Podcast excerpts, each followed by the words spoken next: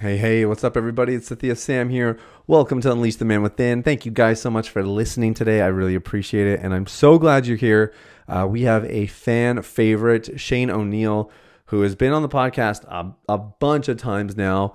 Um, for a while, we were doing uh, the three of us, myself, Shane, and Drew.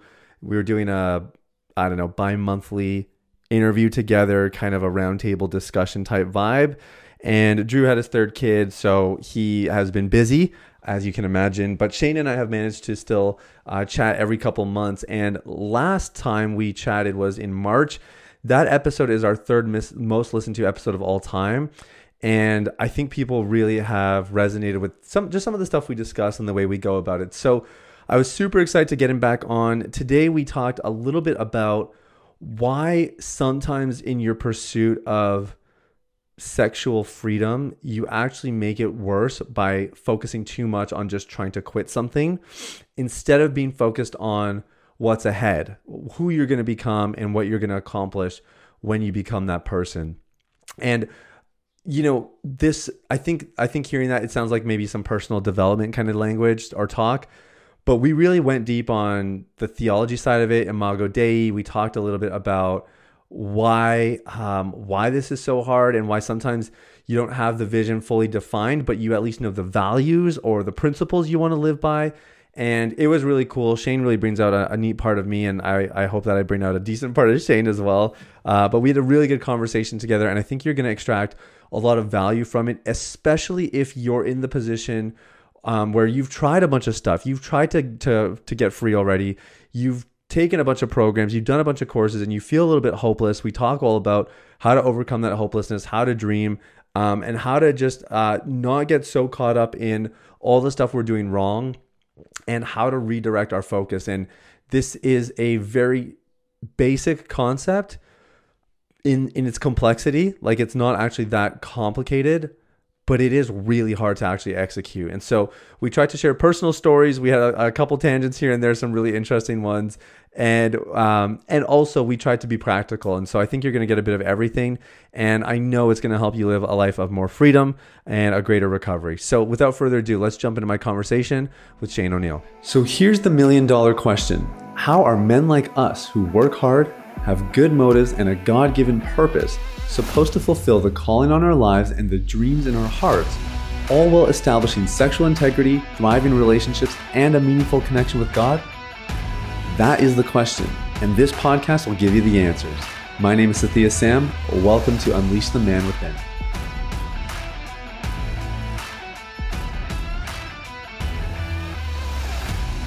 Well, Shane, here we are, man. Back for another round, another kick at the can. How you doing, bro?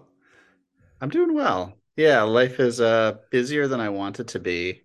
There was there was a stretch a stretch of maybe like 2 or 3 months where I had to start owning the language of sinfully busy. Mm. Uh, there was no like, oh, we're doing this for the kingdom or like doing this because like this is what God asked us to do. We're just being faithful. Like, couldn't even like wrap it in like pseudo spiritual biblical language. It was just like, no, no, no. Like we we're we're compromising life and peace and relationships and this is this is not okay. Yeah. you know like this isn't okay. We're sinfully busy. But we've been uh kaylee so we i'm just i'm not using like the uh majestic plural. I don't refer to myself in a plural way.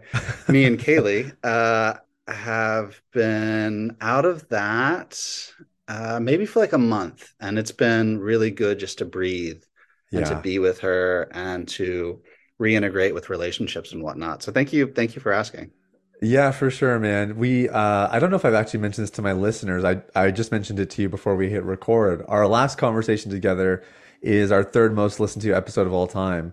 And uh, that that's pretty cool. So, you know, we talked about spiritual disciplines and all that kind of stuff. And I actually I remember in that conversation being like, if I actually tell people the full extent of my spiritual disciplines, I feel like it's going to become nauseating because I, I do so much sometimes and it's funny what you're describing because that's what I've been going through lately as well, where I'm like, man, I am doing so much because they're all good things. And just because you're doing a bunch of good things doesn't mean they're actually good for you. In fact, at some point, yeah. too many good things becomes bad for you. I think that was something you had you had said when we were talking earlier.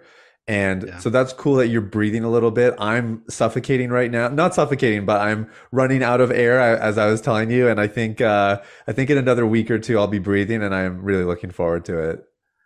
Amen. Yeah, no, as as long as there's like some sort of Sabbath on the horizon, Yeah, like you can push, but like pushing, just like blindly hoping you'll step into light is a really like it can be a very despairing sort of way of going about things. yeah, it is, man. It really is. So uh, this is actually a pretty good segue into a topic that you and I both wanted to discuss today, which is the, I guess there's a danger when you talk about sexual integrity and getting free of porn addiction and other sexual misbehavior is that we actually make the thing that we're trying to avoid the object of our attention and focus, and we kind of shoot ourselves in the process. I remember reading a, a leadership book one time, and it was talking about how there's a difference between telling somebody, don't do that, versus here's what I want you to do. And Yeah. the point they were making is if you say don't do that, all you're doing is drawing their attention to the thing you don't want to do. Like, hey, don't, you know, whatever, don't fill out that spreadsheet that way. Like, it could be very simple and systematic or whatever. But when you tell somebody, hey, here's what I want you to do instead, it's very different because you're redirecting their attention to the thing that's actually going to push them forward. Um, did you experience that in your own recovery efforts? Like, did you ever catch yourself trying so hard to not do the thing that it actually just became a new obsession? For sure. Yeah, there's like some law language in there too of like, you know, uh I don't know, when you're walking through a building and it says do not touch wall, wet paint, and you're like the first thing you want to do is just put your hands right Yeah. on it or like a roller coaster it's like keep hands in and you're just going to throw them out you know it's just like uh it's almost like an invitation to do the opposite yeah. um and there's something in our nature that just just naturally rebels against it. Yeah i, I think eh, don't don't trying not to do something is still like fixating on it and there's still a lot of idol orientation. Like it is still an idol that i'm trying to orient around. Like i'm i'm my day is revolving around it. My my awareness my conscientiousness my relationships. I'm still trying to figure out how to posture myself around this thing you know Yeah. and so it's a really weird way of going about dethroning an idol in your life so yeah i found i find that like a positive vision uh, is so much more powerful and meaningful than a negative vision like Hmm. moving towards a positive vision um because like well like we were talking about earlier if if we're just running through darkness hoping we find light then like kind of what's the point? Yeah. uh, it can be really quite despairing but if we're running through knowing that there's light knowing what we're headed towards then there's promise and there's hope you know like that proverb hope deferred makes the heart sick you know and it's like that's so true. That is so true. Hope is really risky and fragile and we want to make sure that we're engaging it properly and rightly you know that we're not being exploited by whatever it is we're putting our hope in Yeah, it's a it's a really good point, and I think um, I think we you you can't do it without concerted effort. Like your brain will naturally just gravitate towards obsessing over the thing that you're trying to not do, the thing you're trying to avoid. And I know for me, I grew up very sin conscious, like in in my church environments, and it was all about not sinning and if you sin then like get for ask for forgiveness as quickly as possible. Like it was always about keeping the slate clean so to speak. And not not to say that we want to be numb to sin of course but it was really helpful for me in my spiritual formation to to kind of i guess um develop that consciousness for the the grace well the mercy of god for starters in spite of my sin but the grace of of god in my life to not sin uh any Mhm. further. And that mental shift really shifted a lot for getting free of porn and i think also just me stepping into more of the man god made me to be. I, I guess i'm curious for you how did how did things shift for you? Like did was there a point in your own journey where you start to become a lot more conscious of things that were pushing you forward and how did you start to delve into that? Yeah, I think uh initially um you know like all of our growth is just is just Jesus discipling us. Um so like I think ini initially Jesus in his kindness would like allow it to play to my hubris in some sense where it's like oh like pornography actually jacks up gray matter in our neurobiology. So like pornography actually makes us dumber, you know, like it yeah. it doesn't allow us to um fire neurons in like consistent ways. It overstimulates the brain. Doesn't allow us to like actually absorb information and like be be present to it you know? Like our our attention spans all jacked up especially with how tube sites where we have like multiple videos running at the same time and we're just hopping hopping hopping hopping until we get to that climax you know? We're like building our own um montage using different bodies and positions to like get to this climax and it's like yeah that's really that's it makes you it makes you dumber you know? It was like initially i was like i don't want to be dumb you know? Like i'd always uh just had a very puffed up uh taking myself very seriously when it came to my mental acuity. And i think initially it was like no like uh, i think that was the first time i got like well no i i i like that i like exploring life with my mind uh, and I like being able to do that. And I did start to see like my memory and different things slowly start to erode. Hmm. And mm. that was very discouraging for me. And so it, I think it was the, that was just a very gentle way of Jesus initially giving me a positive vision. Like, well, what what sort of human being do you want to be? You know, yeah. like what sort of faculties do you want to have? And then from there, really became relationships.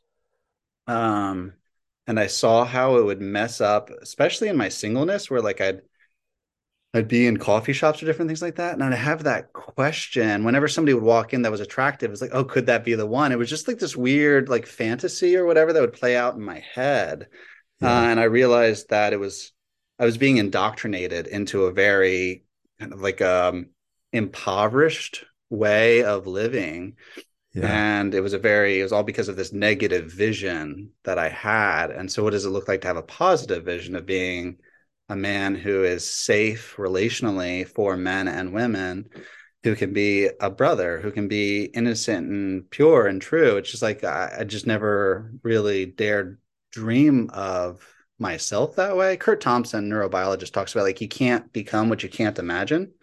Mm, you know, wow. and uh, and this is a really loaded statement. And so learning Jeez. to yeah, so like learning to actually engage hope, like we are talking about earlier, learning to engage it in a way that I hadn't before. Um, wow. Um, so that was some of the this is kind of the origin story of my Jesus teaching me to have a positive vision about such things. But I'd be curious about you. It's like okay, instead of just avoiding pornography. Oh, okay, well, real quick. Um, it was it was a, a monumental, like a, a monumental uh, development in my relationship with pornography and sexual integrity was getting to the place where I could say I hate porn. Mm. I actually hate it because to hate something, uh, to be so like to hate something, it it kind of it it requires that it's violating something we cherish or love. Yeah. Right. And so I actually, there are certain things where it's like, no, like these are values to me. Like these people, I will not dishonor them or like myself. Like, no, no, no. Like I see how it's compromising my hopes and dreams and who I long to be. Um, and I was like, no, I, I, I hate it. I'm still using it, but like just getting to the point where it's like, I, I hate you. I, I hate you, porn. Yeah. You know, that was actually really significant because then I could step back and ask the question, I was like, okay, what is it violating that I love? Yeah. That so that's interesting the way you frame that because uh, we have people who who we I mean, you know, we're having hundreds of conversations on Instagram a day right now. And one thing that we do see pretty regularly is guys saying, I know I shouldn't be watching it. I know it's bad for me, but I actually love watching it. I yes, actually love pornography, yes. you know, because it's been such a savior, quote unquote, for them, a source of comfort, peace, whatever it is, and the thrill and the pleasure and all of that. I I remember in my recovery journey, I, I don't know that I had a moment where it was like, you know what, porn is so terrible. I hate porn. Like I don't know that I had that moment, but I do remember um and you know the the episode that we did in March, the one that that kind of took off, we talked about how spiritual disciplines and kind of the whole the whole idea of relationship with God really is to foster that that sense of intimacy, like legitimate intimacy where it's like I know God and God knows me. And I I do remember reaching a point in my recovery where I felt so in love with God that I I despised or I felt the need to to defend the relationship against anything that would harm it. So like I remember being in the theaters watching a movie and the movie wasn't even that crude. There wasn't nudity, but there was just something about it that I was like, man, if if Jesus was sitting beside me, I don't think we'd be watching this movie. You know, like just yeah. that kind. It, it was just uh, just past that line, and I was like, well, I'm gonna. I don't care that I spent the money on it. I, we were only 20 minutes in. I, I think I was actually watching that one on my own, and I just I got out of the theater because it wasn't worth the the damage it could cause to my relationship with him, and that's what pornography started to become one of those things as well, where it was like, I I love God too much, or I love and I love what I'm experiencing with Him too much to let something as stupid as pornography get in the way of it. So it wasn't necessarily a disdain for porn um, overtly, but it was sort of covertly to protect what I was cultivating in my relationship with God. That's really good because you it, it's a it's it's a different angle, the same thing because you were saying I love because you discovered what you love, and you were seeing how pornography or just um, your sexual identity, your sexual passions being exploited, um, and you actively engaging that exploitation actually violated something that was more important to you. Yeah, right. And exactly. So like, that's really that's really cool. It's a similar. I I, I had to I, like before I could be. I got to the part where I could say, I hate porn. I did have to. I had to do a lot of work to ask myself the question, why do I love porn? I did have to. Mm. I had to go. It was like, oh, it's like, well, it, it, it loves me no matter what I, uh, no matter my attitude. Like yeah. it always caters to me. It it uh, it's there in the morning to greet me for the day. It's there when I'm sad. It always picks me up. It's there at night to tuck me into bed right? Uh, it doesn't care what I look like, smell like, whatever. It yeah. always just adores me, you know. And yeah. just like going through that and like actually anthropomorphizing it that way. It's like, okay, like what what about it like tethers me relationally to this thing? And it's like, oh, like these are the ways it's a pseudo gospel, right? A counterfeit gospel yeah. to me. Like I I am experiencing bad news, like, oh, I don't believe I'm lovable. And then pornography says, no, but you are no but you mm. are. Come be with me right? Huh. like oh like i'm i'm afraid of going through today. What's like well i have good news right? Come here. I have stimulation for you you know? Right. Um i don't know how to go to sleep. It's okay. I will tuck you in you know? Like i will keep you company. Huh. uh, so there's always like this this this good news that it was feeding me but i first had to like take a step back and be like okay well what is that? Like what what am i what do i love you know? And like what is the bad news that i'm avoiding and medicating myself with. And then I could start seeing how I was actually exploiting the things that were real, that were yeah. real, like the people actually around me, my actual life, my actual development. And then I could say, no, I, I do. I, I hate, I hate you. you know, like this is you're violating what's what's true and what's real. But that it's was that was yeah. Those were the steps for me. Go ahead, Sathiya. Well, it's, it's interesting that even on your side of it, there, there's a commonality here, which is that it's I don't think anybody's getting free just because they hate porn so much. It's it's that there's a a reshuffling of their value system where they prioritize something else more than whatever it is that porn is providing for them, right? And I think that's really powerful. What you said earlier, you're uh, quoting Kurt Thompson. You can't become what you can't imagine. And I was wondering, Shane, if you could share what exactly you started to imagine or how how you even started to imagine a different life or being a different person because one of the things that guys really have a hard time answering when we get on a call with them is what does your life look like when you get free of porn mm-hmm. because mm-hmm. we can talk about all the damage it's caused you and how terrible porn's been been to you and how your life's about to fall apart those are important things that we you know we need to cover in our conversation but ultimately we need to know where's this thing going. And the goal cannot be to just quit porn. There's got to be more to the story than that. There is more to the story. I think sometimes people just are blinded because porn's been in their life for so long. They, they can't even imagine life without it. How did you start to imagine a, a different life and becoming a different person? Yeah it's a good that's a good question the uh so I suppose like the the mission or vision of the naked gospel is to learn how to live as sexed image bearers of God. Um, and that that genuinely captivates the heck out of me. Where it's like, yeah, I I I struggle with like uh, my own masculinity like, all all the time. You know, Yeah. Al- almost all the time.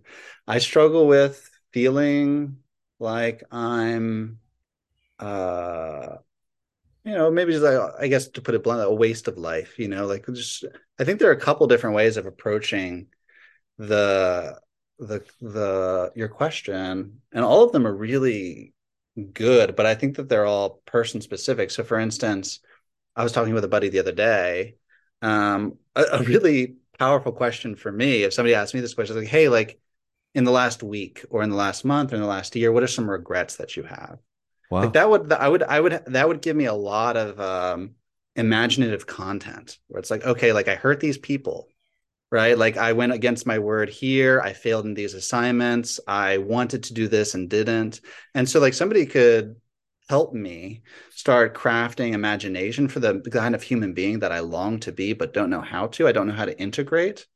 Um, they could they could a- approach me that way. But I was with a buddy the other day. I asked him that question, and he was just like, "Yeah, I don't really struggle with regret," you know. And I was just like, "That's a, that's a kind of existence I can't relate with." But um, but I just turned it around. I was like, when you look into the future, what are some things that totally immobilize you that just scare the crap out of you, you know? And then you Yeah. had a lot of content there, like so much.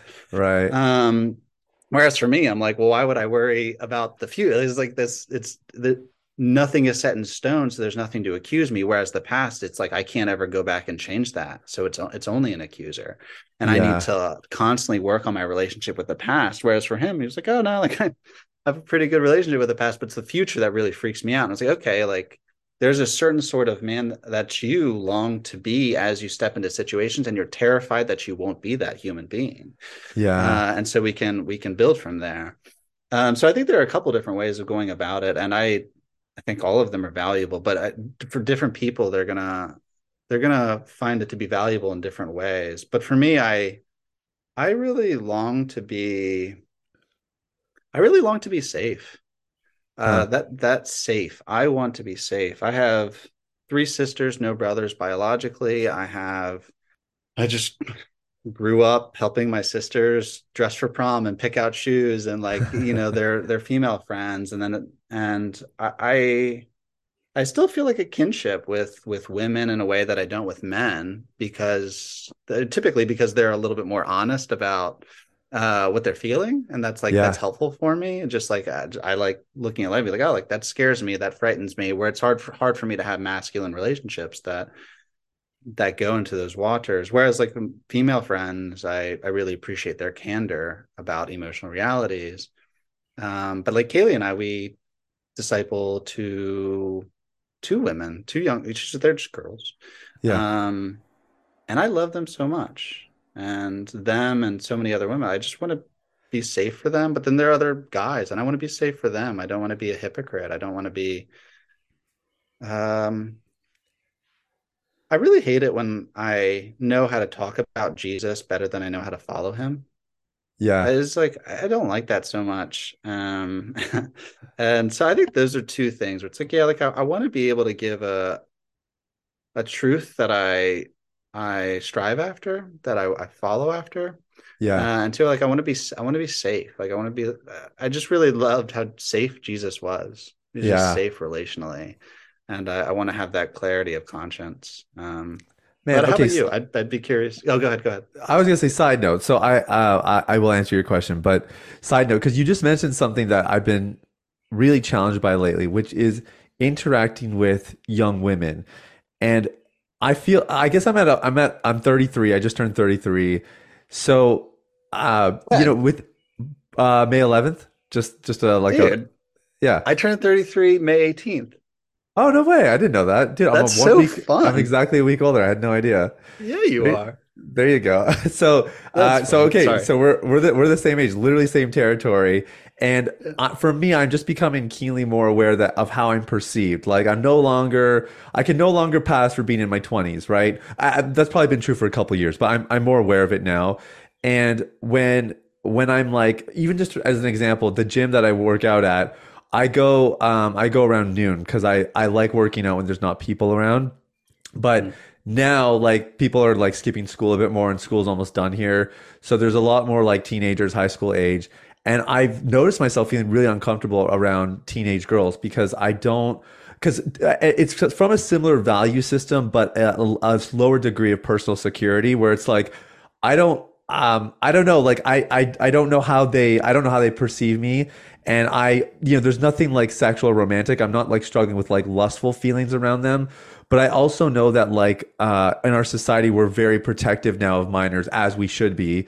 And I never want to have an interaction that makes them feel unsafe. And I realize like mm. I don't even know what to do that's normal around people that age like it's just i guess it's just uncovering like this uh this stage of life so i'm like more just keeping my head down because i don't want to like look at them and give like the friendly smirk and then them think i'm like some creep that's checking them out at the gym you know what i mean even though i i do yeah. that normally like if i go yeah. for a walk in my neighborhood i'm just saying hi to people but yeah. I find myself in some of these environments, or I mean, it's not just the gym. The gym's kind of a heightened environment, but even in my sure. neighborhood, I, I'm having the same wrestle. How, how have you worked through that? Because you said you're you guys are mentoring a couple a couple younger women.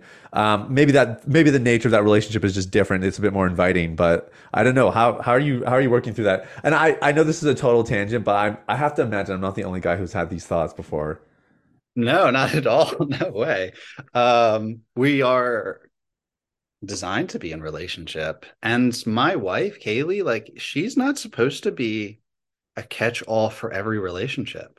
That is like right. so unfair to be like, hey, like be the only person, the only woman who like can satisfy all of my re- relational wants and needs. It's like no, like it, like Shauna, uh, sorry, Kaylee is like very supportive of my relationship with like my biological sisters, right, as well as like other women in our faith community who have been mothers. You know, I think of like Paul writing to Timothy, where he says, treat older women as mothers, treat younger women as sisters. Um, they're the church, like Christians are Christians are family. We are family. So yeah, like scripture might like begin and end with union, like marriage for sure but even those things are like uh, they're they're metaphors for our relationship with God in the eschaton. But what's not a metaphor, the one thing that does transcend the ages is that you are my brother. Right. You know, like Kaylee is my sister. I, I she I won't actually be married to her in the eschaton in the consummation of the ages. Like I won't be married to her. My my truer relational identity with her is like yeah, like we're we're siblings in the household of faith. Right. Um, and so learning to put that on um, i am a male friend. I'm a, a, husband. I'm a son. I'm a brother. And realizing that i have a sexed a sexed identity that isn't just erotic you know? Yeah. Um has been really liberating for me especially yeah yeah. Um and I started practicing it when I was single. I started as like, oh, like I have female there are females around me that like I want to get to know that isn't just erotic. It's not just lustful. Yeah. And so I'd, I'd like ask them to like go and study or something like that. And I'd be really, really clear, like very upfront, just be like, hey, like I'm not working an angle. I I don't have romantic feelings. I just think you're a really cool human being. And I think your presence would add to my life. You know. Yeah uh, I just like fumble around with stuff like that, and it went really, really, really, really well. Huh. Like this just so well. Like so many of them just like developed respect for me, and like I got to practice like very platonic and safe relationships, and uh, so much so that like Kaylee is like very supportive still because she's seen me steward that for years, you know. Right. And even at our marriage, like uh, at our wedding, I didn't have just groomsmen you know like i had women stand up there with me because i haven't just been shaped by men.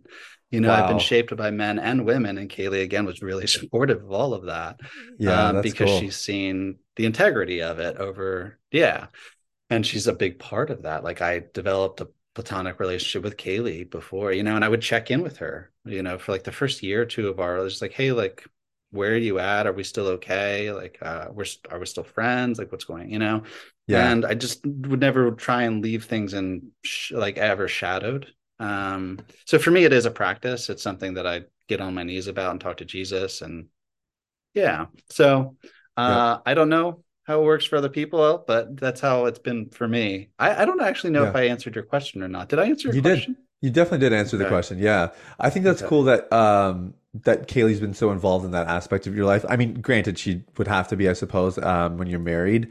If you're going to have mm-hmm. platonic relationship with other women, it's uh, it's good, good that your wife's in the know and supportive. But um, but I think I think that's really cool. So, anyways, we we we veered off a little bit, but the circling back to the the vision part of it, did you did you ever find it difficult to imagine yourself being that person who was free, like when you were struggling? Because I, I, I imagine a lot of our audience maybe would hear us talk about this stuff and say, well, that's easy for you guys because you know it's not in your life anymore. Um, I know for me, when I was when I was struggling with addiction, I always had a vision of what my life could be. It, it was one of the most compelling parts of my recovery. It was thinking about being able to help other guys, creating platforms like this podcast that we're talking on, and social media and all that stuff like dreaming about getting a message out there that would be of value to the world. Um, and then i was dreaming about having a healthy marriage. You know those are my two things uh, that were really compelling me and part of the vision. Um, and i didn't have to work too hard to really formulate those things. Like that those dreams were were within me and mm. there were definitely some days where they didn't feel very plausible but the desires were always there. Were were your desires always there? Because I, I know you shared what the what they were, but were were they generally there, um, or did you have to chisel at them a little bit before you could really uncover them? Yeah, great question. I think that they were always there. They're just warps. Yeah. I, yeah. Yeah. I would agree with you. Yeah. I think um I did the the the refining, the chiseling did have to take place with okay, what what do you love? What do I love that pornography is exploiting? You know, right. like what is it giving me, but is really just a tarnished, maligned version. It's a mm-hmm. truncated mm. version of whatever that that thing might be. So like female relationships, right? Yeah. Um and and and then wh- how is that pardon the language but a bastardized version right? Like how is that a, a malign debased version? Um and that that helps me be like oh like i hate i hate you. Yeah i hate you because you're you're exploiting what i really love you know? But mm. i did have to do that work. It reminds me there of uh let's see romans 1 where it's it's talking about like the kind of devolution of how we like sinned ourselves into existence from from what we were supposed to be. And it talks about uh, one of the steps is exchanging the truth of God for a lie, um, which is always very striking. It's like, okay, where where am I looking for the gospel? You know, where where am I looking for good news? Um, because when I do that, I'm exchanging the truth of God. It's like, well, God, you can't help me here. You know, yeah, uh, this thing can. This thing is more powerful than you. The, this yeah. porn is Lord. Yeah, porn is Lord pornography. Um, and so, yeah, I, I just doing that sort of work was really important. I was very honest. It's, it's confessional language. It's like, I'm so sorry, God. um, and just be like, wow, like, I don't want to do that. Like, I don't, you know, and there's, there's so much like liberation in that. I think of the first John of like, if you walk in the light as he is in the light, you have fellowship with one another you know, and yeah. the blood of Jesus, his son, cleanses us from all unrighteousness. It's really just like, yeah, like just living in the light, like brings its own sort of its own sort of liberation. Um, but living in the light is terrifying. It's so mm. scary. Yeah. It's so scary. But I I um I think a lot of people invalidate and invalidate what I have to say because I'm married, probably more often than like, oh, you're not watching porn. It's more like you're married. I was like, well, you get to have sex, you know, right. and therefore, what you have to say, like the what you, what what you struggled with, is invalidated, um, which is a which is a bummer because that's such a, a gnarly myth that like all your because like lust and love aren't the same thing, and pornography is not a placeholder. Like it actually like replaces your libido, which is really wild. Um, so I, I what what's the question in here? So yeah, I want to How did Jesus? So you, I know, like you, similar to me, were trapped for a long time. And how did you really start to? What was because you had said earlier that there was no real transition of going from like having maybe a negative a negative approach to like a positive vision. Um, but I would I would be interested because there there's oftentimes I think that the devil and God are saying the same thing. Uh, they're just saying it drastically differently. Mm. Um, the devil will be pointing to something. They're both pointing to the same thing, but the devil's pointing and saying, "Look at that thing! Like you did it again. You piece of trash. You'll always be stuck. This is right. all you're worth." You know, where God's looking at is like, "Hey, buddy, like that's I, I'm showing this to you because I'm showing you what you're not. Like, mm. come come be with me." right? Like I am showing you what you don't have to be stuck in, what you don't have to be trapped in. Yeah. Um, and so they're pointing the same thing, but like it's the difference between condemnation and conviction. Yeah. Condemnation says this is you'll always be stuck in this, and conviction says you don't have to be stuck in this. Yeah. Um, and so I'd be interested, like when that, the, how how did hope start to come into your life when it came to like sexual integrity? It's like I, yeah, I long I long to be more. Like I, I'm stuck and I'm tired of hating on myself to try and get free. Yeah. Well, I think hope is gradual. It's not like you're hopeful or you're not hopeful in a binary sense. And I I know for me, I always had a degree of hope. Now, granted, it was it was pretty small in some of my darker seasons, but I always had hope that it was possible. And and I think if we're being honest, every guy does. Even the guys who say I feel totally hopeless, the feeling is legitimate. But if we got deep enough, there would be at least a degree of hope that it would be possible to get free. Otherwise, people wouldn't listen to our podcast and they wouldn't follow us on social media and whatever else. Hmm. I think that hope is is real and it's very helpful. And uh, for me, it was about stewarding the little until it became more. Like it's that same biblical principle. Usually, it's discussed more in the context of opportunity, professionally, or finances, or whatever. Hmm. But it's all the same, even just with hope. If you have even the slightest bit of hope that you can get free, you just have to jealously guard it. So for me, it meant even when I was trying the more frivolous solutions, like the, you know, like ramping up my spiritual disciplines, willpower, filters, I think those were those those always gave me a little injection of hope. And the reason that they failed me personally is because the result did not match the level of expectation or hope that I had for them. But um, it didn't it didn't fan my or it didn't put out my flame altogether either. I still had hope that it was possible. I just knew I needed to find something different. And that's like a that was a very conscious thing. That did not happen naturally. If I just looked at what was happening before me, I had every reason to think I would be a hopeless addict the rest of my life. But it was it was just the concerted effort of Sathiya, you've overcome things before. God is on your side. You can figure this out. You just haven't figured it out yet. And kind of fanning the flame of hope, you know, again and again. And then what happened eventually as I started to actually get to the more underlying causes is that that tiny little flicker starts to become a legitimate fire, you know, and it starts to grow bigger and bigger because now now you're not just encouraging yourself, you're actually seeing evidence that it is actually true. And those expectations you're setting are getting met by the outcome. So a very gradual process. And I would say even now, having not watched in seven years, that fire still continues to burn bigger and brighter. Um, but it's it's it, the, the scope of it is different. It's no longer hope that I, I'll quit porn, but it's hope that I can walk in greater levels of integrity and freedom. And maybe figure out how to be around 13 year old girls without feeling awkward. Like maybe that's that's the next step of my fire getting bigger. But there's there's always something right that's going to keep growing that's going to help me um, become more of that person. And so i think i think it's an ongoing process. We're constantly stewarding the hope that's in our lives. Hmm.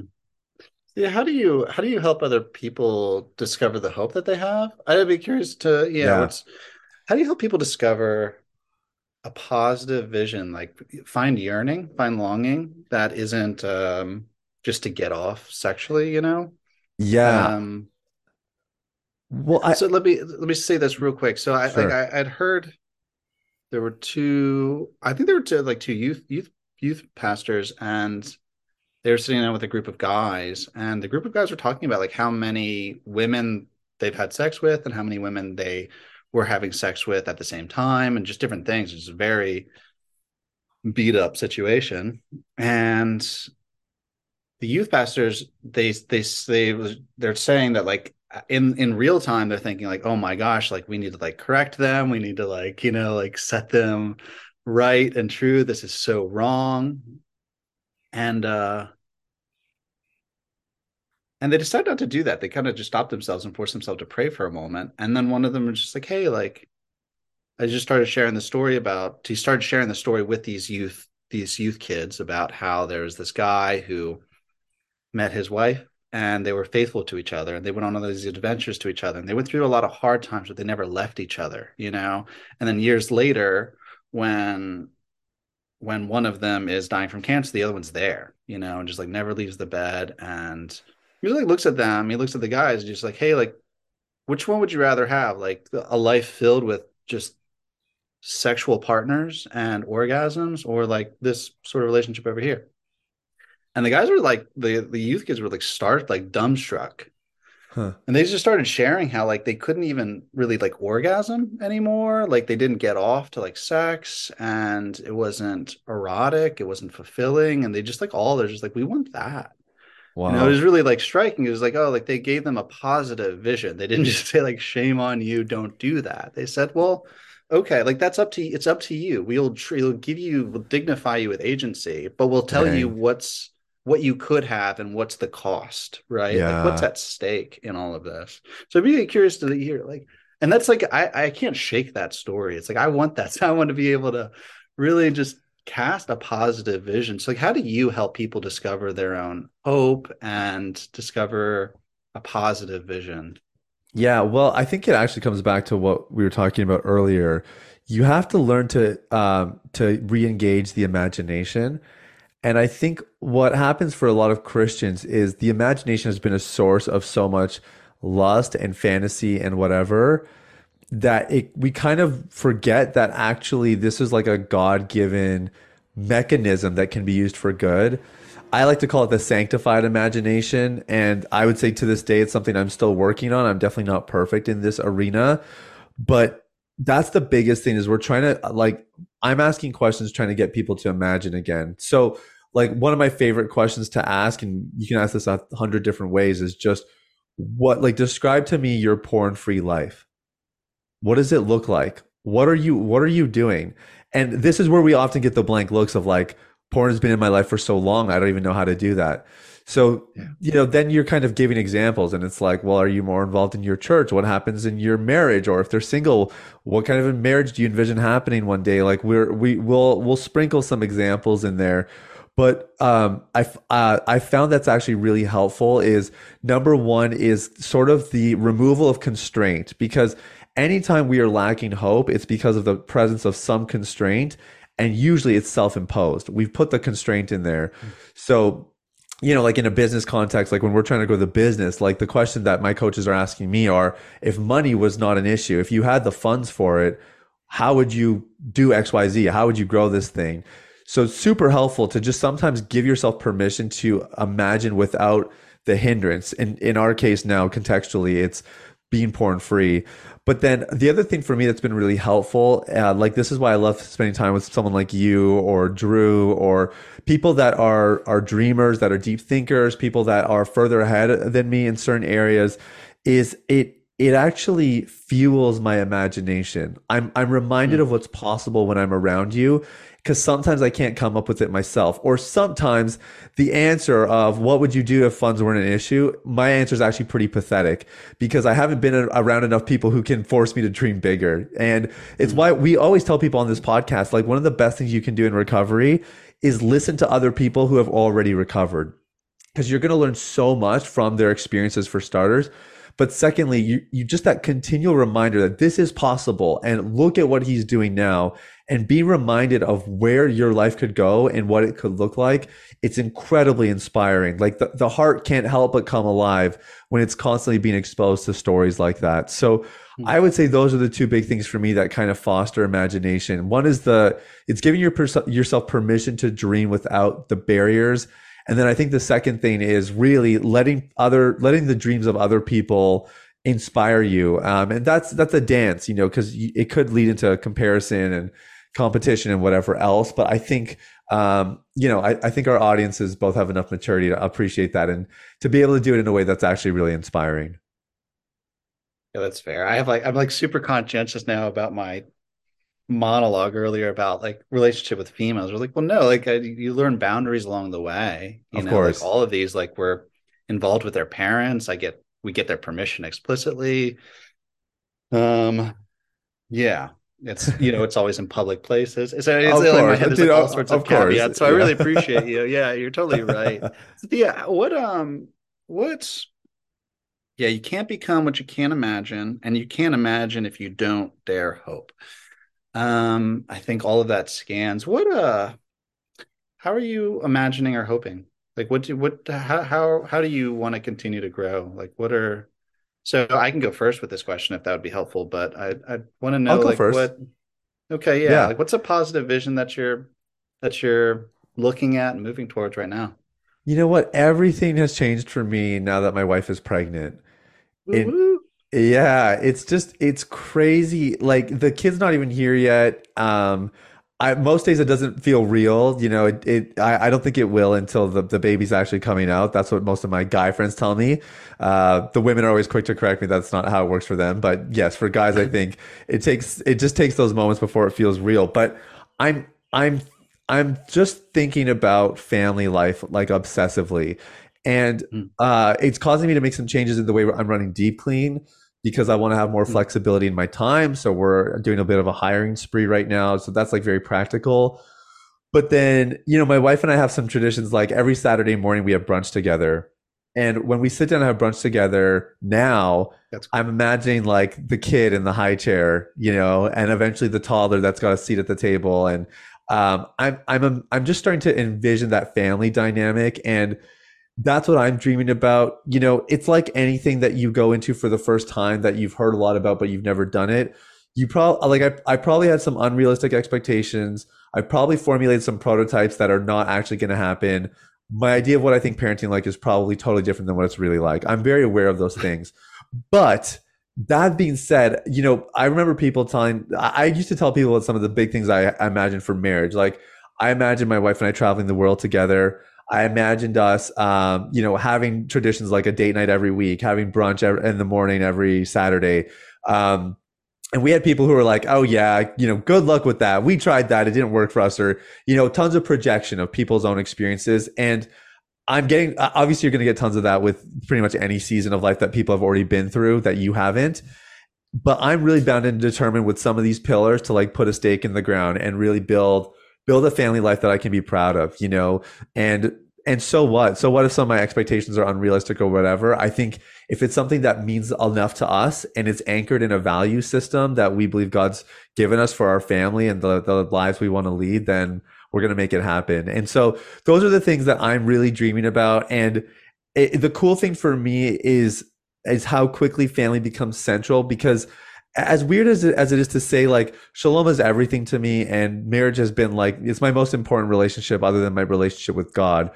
But if if you look at where i spend my time and the, the stuff i'm thinking about a majority of it is actually spent on deep clean. That's just the way it's been the last couple years.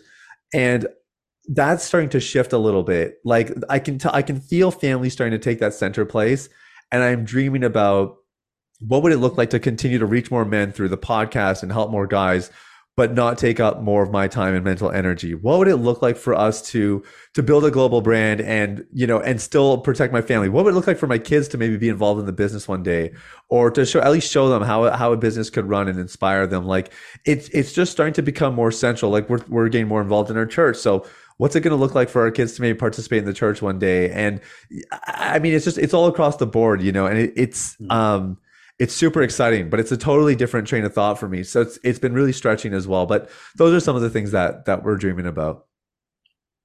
That is cool. Yeah, because there's an aspect, a major aspect of parenthood where you're you're having to dream for someone else, Mm-hmm. right? Where it's like, okay, like where do you want to grow up? I can't really ask you. So this is Yeah. probably the best place for you to grow up. Like what sort of games, what sort of sports, what sort of environment and friends and etc. And a lot of that is uh is the early steps of parenting. I really liked on our I was thinking about this the other day about uh about when you were single and you had your, you know, just like, just like, well, yeah, in the mornings, this is what I do. I spend time with God. This is how I spend the beginning of every morning. And then people had uh, said to you, well, just wait till you get married. That stuff will fall away pretty quick. And then you got married Yeah. and you're like, well, it, it didn't. Thank God, you know? And Yeah. I just, I just loved that. And you're like, well, now people are saying, well, wait till you have kids, you know? And it's just Yeah, like, exactly. well, I, yeah, it's like I don't know. He's he's been faithful to keep these things so far, and I, I don't want to be cynical about them. And I, I think I really just like I like it when somebody sticks it to the man, you know. So just hearing you be like, well, no, no, it's uh, it didn't, it didn't go away. Thank you very much. So I, Yeah, I really right. admire your devotion to him, and Yeah. I think I hear a lot of elements of like, no, like I want to sexual integrity right now means um preemptively being a good father by being maybe even like a, a better husband or more attentive, just reallocation of time towards just being with my wife and dreaming with her and being with her. Um, I like that. I like it a lot. Am I am I hearing you right? Are we hearing you right? Hundred percent. Oh, one hundred percent, man. Yeah. How about for you? What what are you dreaming about, and what do you got your sights set on? First off, thank you so much for sharing. That's some really tender stuff, and I just really thank you for sharing yourself with us, man. Oh, for sure, man. Yeah. Um, let's see. Sexual integrity, positive vision. So relationships is a big part. So like uh in the early days of my um learning to practice positive vision,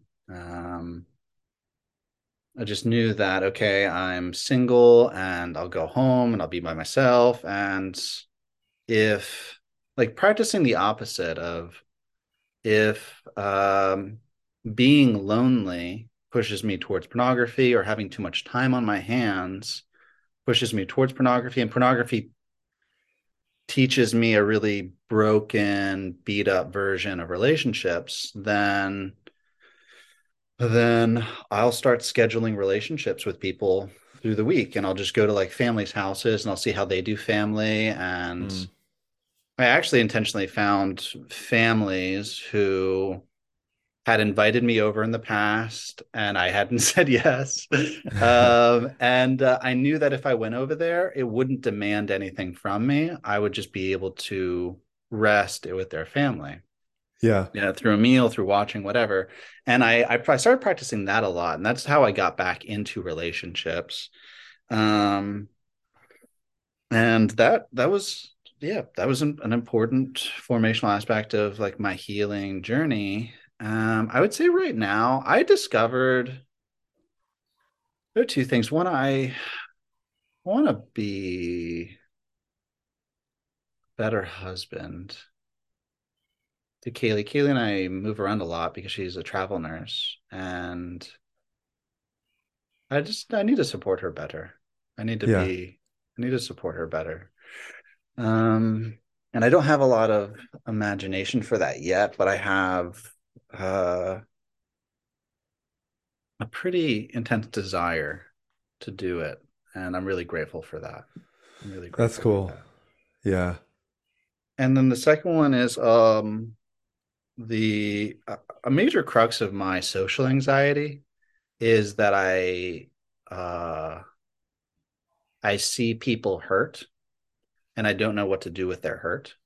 Hmm. I look in their eyes and I see them hurt.